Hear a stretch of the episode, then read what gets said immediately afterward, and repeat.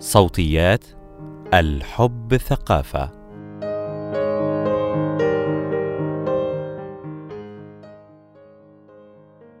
نبحث جميعا عن علاقة حب مثالية تنتهي بالزواج. ولكن الزواج المثالي غير موجود على الإطلاق. اطمئن. لن تتزوج أبدا من الشخص المناسب.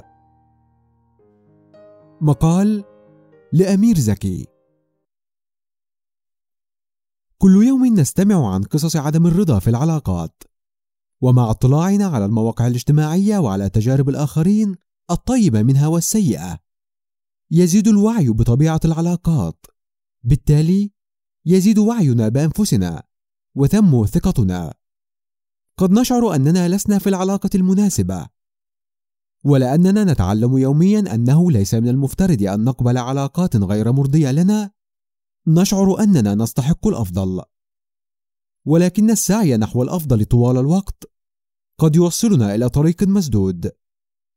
قد نشعر أننا لن نجد أبدا علاقة مناسبة لنا.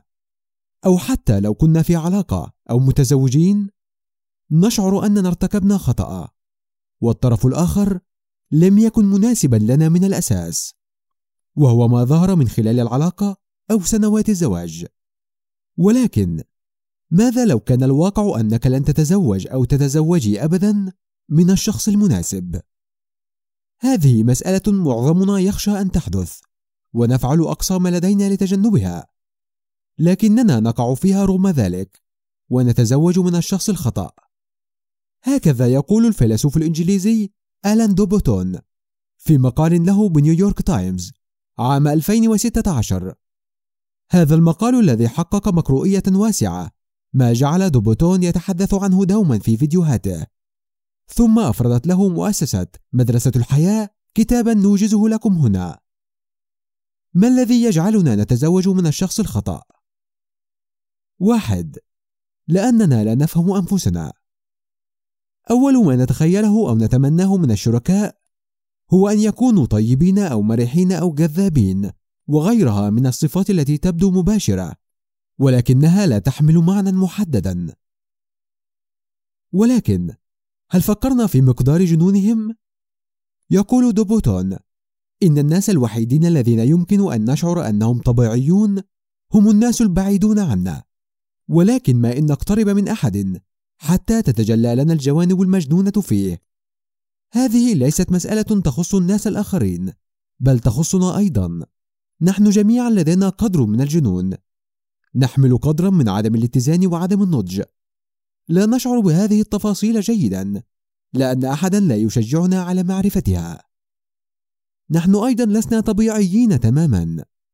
ولكننا لا نعرف ذلك جيدا وغالبا لا يشير لنا الأصدقاء إلى هذا الجانب.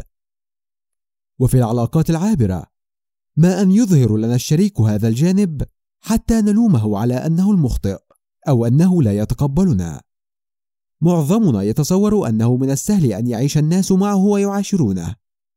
ولكن على الأغلب هذا ليس صحيحا. ولأننا لا نعرف أنفسنا جيدا. عادة لا نعرف من هو الشريك الذي نريده حقا. اثنان لأننا لا نفهم الأشخاص الآخرين. الناس الآخرون مثلنا تماما. لا يعرفون أنفسهم جيدا. وبالتالي لا يستطيعون تحديد ما المشكلة فيهم. ونحن بدورنا سنتخذ وقتا طويلا معهم حتى نعرف ذلك. لا تعتقد أو تعتقدي أنك بزيارة عائلتهم ومقابلة أصدقائهم ستعرفهم جيدا. نحن نريد معرفة أعمق من ذلك. ربما في المستقبل سيخضع المقبلون على الزواج لاختبارات نفسية عميقة ليفهم الشريكان بعضهما. ولكن في الوقت الحالي هذا غير متاح. وغالبا معظم ما نعرفه عن الآخرين نعرفه بما يظهرونه وما يبدون عليه. ثلاثة. لأننا لسنا معتادين على أن نكون سعداء. يرى دوبوتون أننا ندعي أننا نسعى إلى السعادة في العلاقات. ولكن ما نسعى إليه بحق هو الألفة. ربما لن تصدقوا ذلك. لكننا قد نتجاهل علاقة مع بعض الأشخاص لأنهم متزنون جدا وهذا الاتزان غريب عنا. ونفضل علاقة فيها كل المشكلات التي نشكو منها. نحن لا نفضل هذه العلاقات لأن الشركاء فيها سيسعدوننا ولكن لأنهم سيغضبوننا بطرق مألوفة. نتعلم الحب أثناء طفولتنا مثل ما نتعلم العديد من الأشياء. وقد يكون الحب مختلطا بأشكال أخرى من المشاعر مثل أن تكون تحت الحماية المفرطة أو تشعر بالهجر أو التجاهل أو انعدام التواصل أو أي شكل آخر من أشكال المعاناة. بالتالي قد نرفض بعض المرشحين المتزنين الذين نقابلهم ليس بسبب أن فيهم شيء خطأ ولكن لأنهم متزنون جدا. ناضجون جدا ومتفهمون جدا وجديرون جدا بالثقة. ولكن هذا يبدو غير مألوف وغريب بالنسبة لنا. لذلك نتجه إلى مرشحين ينجذب إليهم لا وعينا الذي تولد لدينا منذ الطفولة.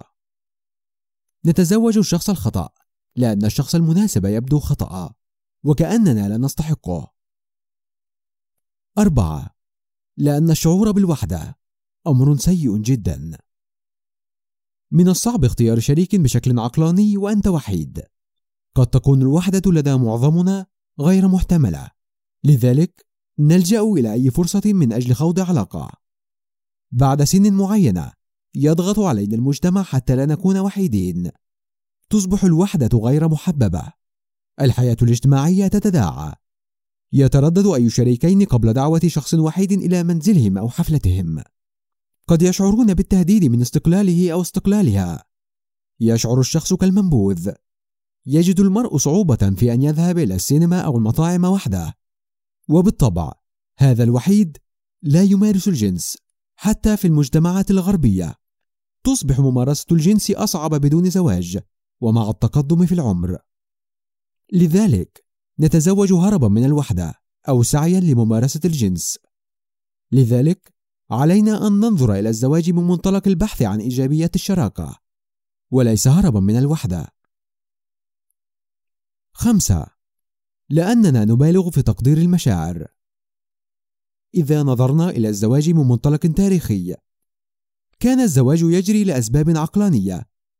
قد تسعى العائلتان لضم أراضيهما فيزوجان أبناءهما.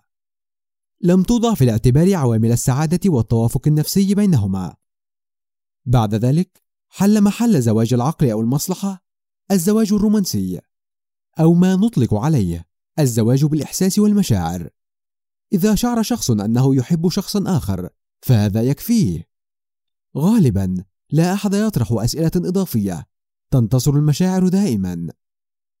قد نتجاهل التفكير بشكل تحليلي في الزواج لأن ذلك ينزع الرومانسية عن العلاقة. لو أفردت ورقة لتكتب أو تكتبي مزايا العلاقة ومساوئها سيبدو ذلك عبثيا وباردا. أما الأمر الرومانسي والأكثر إثارة هو أن تتقدم لزوجتك المستقبلية سريعا وبشكل مفاجئ. ربما يحدث ذلك بعد أسابيع قليلة من التعارف واستفورة الحماس. بالطبع لا أحد يريد عبدة الزواج العقلاني الصرف القائم على المصلحة. ولكن الرومانسية التلقائية لا تضمن وحدها زواجا ناجحا. 6 لأننا لا نتعلم الحب في المدرسة. نحن الآن في عصر جديد. بالطبع لا يصلح فيه زواج المصلحة المفرط في العقلانية والخالي من المشاعر. ولا ينبغي فيه أيضا أن نكتفي بالمشاعر الرومانسية الخالية من العقل. ولكن علينا أن نقضي وقتا مناسبا لتعلم ما يعنيه الزواج أو الحب. وقد يعني هذا أن نطرح على أنفسنا أسئلة غير تقليدية أو معتادة مثل ما قدر جنون الشريك الآخر؟ كيف يمكن أن نربي أطفالنا معا؟ كيف يمكن أن نطور أنفسنا معا؟ كيف يمكن أن نحافظ على صداقتنا رغم الزواج؟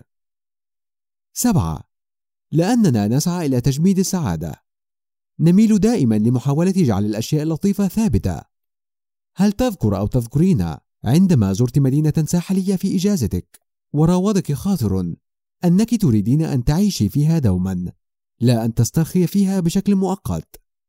يحدث هذا في العلاقات. الشخص الذي تقضي معه وقتا طيبا اليوم تريد أن تقضي معه الوقت دوما وتظن أن الأوقات معه جميعها ستكون طيبة. نتصور أن الزواج يضمن السعادة التي نشعر بها حاليا مع الشريك. ولكن الحقيقة أنه لا يوجد ضمان أن يستمر هذا الشعور المؤقت بالسعادة. الزواج سينقلك إلى حالة أخرى إلى شقة في عمارة. إلى طفلين. إلى شريك قد يبدو لك في لحظة ما أنه أسوأ عنصر في المعادلة. ثمانية. لأننا نشعر أننا مميزون. كلنا سمعنا أو شهدنا زيجات أخفقت وأمثلة ذلك موجودة بين أصدقائنا. نعلم جيدا أن الزواج مسألة ممتلئة بالتحديات ولكننا لا نفكر في هذه التحديات في حالتنا. نشعر أن البؤس يخص الناس الآخرين. ولن يحدث لنا. يعمينا الحب أحيانا ونشعر أنه سيتجاوز وحده التحديات خاصة أننا نشهد علاقات ناجحة أيضا ونشعر أن الحظ سيكون في صالحنا مثلهم وليس مثل التعساء. تسعة لأننا نريد التوقف عن التفكير في الحب. قبل الزواج من المرجح أننا مررنا بظروف صعبة في حياتنا العاطفية. قد نكون قد أحببنا شخصا لم يحبنا أو خضنا علاقة لم تكتمل أو خرجنا في الحفلات أو التجمعات بحثا عن علاقة جديدة. وعندما تنتهي علاقة نمضي بعض الوقت وحيدين ثم نفكر في الدخول في علاقة أخرى. لذلك نشعر أن الزواج سيكون نقطة النهاية لكل هذا وأنه سيوقف كل محاولات البحث عن الحب التي خضناها. نعتقد أننا وجدنا في الشريك حبنا النهائي الدائم. ولن نشغل بالنا بهذه المشاعر مجددا. ولكن الحقيقة أن الزواج لن يمنع هذه المشاعر. ستظل مشاعر الشك والأمل والخوف والرفض موجودة. هذه المشاعر التي نتصور أثناء وحدتنا أنها ستتلاشى فور الزواج. متى نكون مستعدين للزواج؟ تبدو التحديات التي يطرحها ألان دوبوتون كبيرة جدا. ولكن هذا لا يعني أن نتوقف عن الزواج. أو نحسب أننا سنخوض علاقة زواج فاشلة لا محالة وإنما علينا أن نكون مستعدين للزواج بتوقعات منطقية وذلك باتخاذ الخطوات التالية واحد حين نتوقف عن التطلع إلى الكمال علينا الاعتراف بشكل عام أن الشخص الذي سنتزوجه لن يكون كاملا أو خاليا من العيوب وعلينا أن نكون واعين بهذه العيوب هل هو مزعج؟ صعب في التعامل؟ لا يفكر بمنطقية؟ لا يتعاطف معنا أو لا يفهمنا. وعلينا أن نستوعب أن هذه الأخطاء موجودة لدى كل الناس. أي شخص ستدخل في علاقة معه لديه هذه الأخطاء؟ عليك أن تفكر أو تفكري في سؤال. هل أنت قادر أو قادرة على التعامل مع هذه الأخطاء؟ أو استيعابها أم لا؟ لن يوجد زواج كامل ولكن يوجد زواج جيد بما يكفي. لذلك من المفيد أن توجد علاقات حب قبل الزواج ليس للتجريب من أجل اختيار الشخص السليم. ولكن لأنها ستخبرك أنك لن تجد أبدا هذا الشخص الخالي من الأخطاء. وستعلمك عن مقدار الأخطاء التي ستكون قادرا على التسامح معها. اثنان حين نيأس من فكرة أن الشريك سيفهمنا تماما. يبدأ الحب عندما نشعر أن أحدهم يفهمنا بشكل عميق يتفهمون الوحدة بداخلك. يفهمون النكتة التي تقولها دون الحاجة إلى شرح.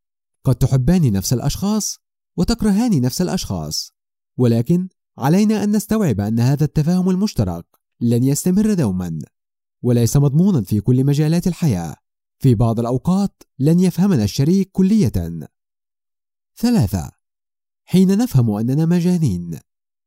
دائما نشعر أننا بخير وإذا كان هناك مجانين في العالم فهم ناس آخرون غيرنا. ولكن جانب مهم من النضج يتلخص في أن تتفهم مقدار حماقاتك الشخصية. عليك أن تستوعب أو تستوعبي أن لديك أنت أيضا قدرا من الجنون قبل الإقدام على الزواج. أربعة حين نكون مستعدين لتقديم الحب لا فقط تلقي الحب. دائما ما نتحدث عن الحب باعتباره شعورا واحدا رغم أنه في الحقيقة شعورين أن تحب وأن تتلقى الحب. منذ طفولتنا تعودنا أن نتلقى الحب من طرف الآباء والأمهات. نعي تماما اهتمامهم بنا ورعايتهم لنا. ولكننا لا نعرف ما الذي يعانونه لتقديم هذه الرعاية والاهتمام. قد ننتقدهم ولا يلوموننا على انتقادنا لهم. لأنهم يعرفون أننا أطفال. لا نعي تعقيدات الواقع. يحبنا الآباء والأمهات. ولا يتوقعون في المقابل تبادلا للحب والرعاية خاصة في صغرنا. ولكن المشكلة أننا قد ننضج ونستمر في تصور الحب بهذه الطريقة. مجرد تلق للحب. وعندما تتولد لدينا مشاعر الرغبة في دخول علاقة نعتقد أن الحب يمضي بهذه الطريقة أن نكون محبوبين. لذلك حين نقدم على الزواج علينا أن نتعلم أن الحب شعور متبادل فيه أخذ وعطاء. لذلك يمكن أن نتزوج حين نكون مستعدين لتقديم الحب. خمسة حين نكون جاهزين للإدارة. كثيرا ما نتصور الحب من منطلق المشاعر الرومانسية وحدها. ولكن ما إن ندخل في علاقة زواج حتى نكتشف أن الأمر أشبه بإدارة شركة صغيرة. أنشطة الطبخ والتنظيف وإصلاح المرافق المنزلية وتنظيم الميزانية لا تتمتع بهذا الوهج الذي تتمتع به المشاعر الرومانسية. لهذا قد يشعر أي شخص من الشريكين في خضم ممارسة هذه الأنشطة أن هذا ما لم يكن يريده من الزواج من الأساس ولكن تذكر أو تذكري أن هذه الأفعال هي التي تعبر في الحقيقة عن الحب وتحافظ عليه. 6. حين نعرف أن الجنس والحب متصلان ولكنهما منفصلان. النظرة الرومانسية للحب تجد الحب والجنس متوازيان. مثلا قد تعتقد أو تعتقدين أنه كلما زاد الحب زادت الممارسة الجنسية والعكس. ولكن يجب أن يستوعب الشريكان أن مع كل تعقيدات الزواج التي ذكرناها من المتوقع أن يتأثر الجنس سلبا.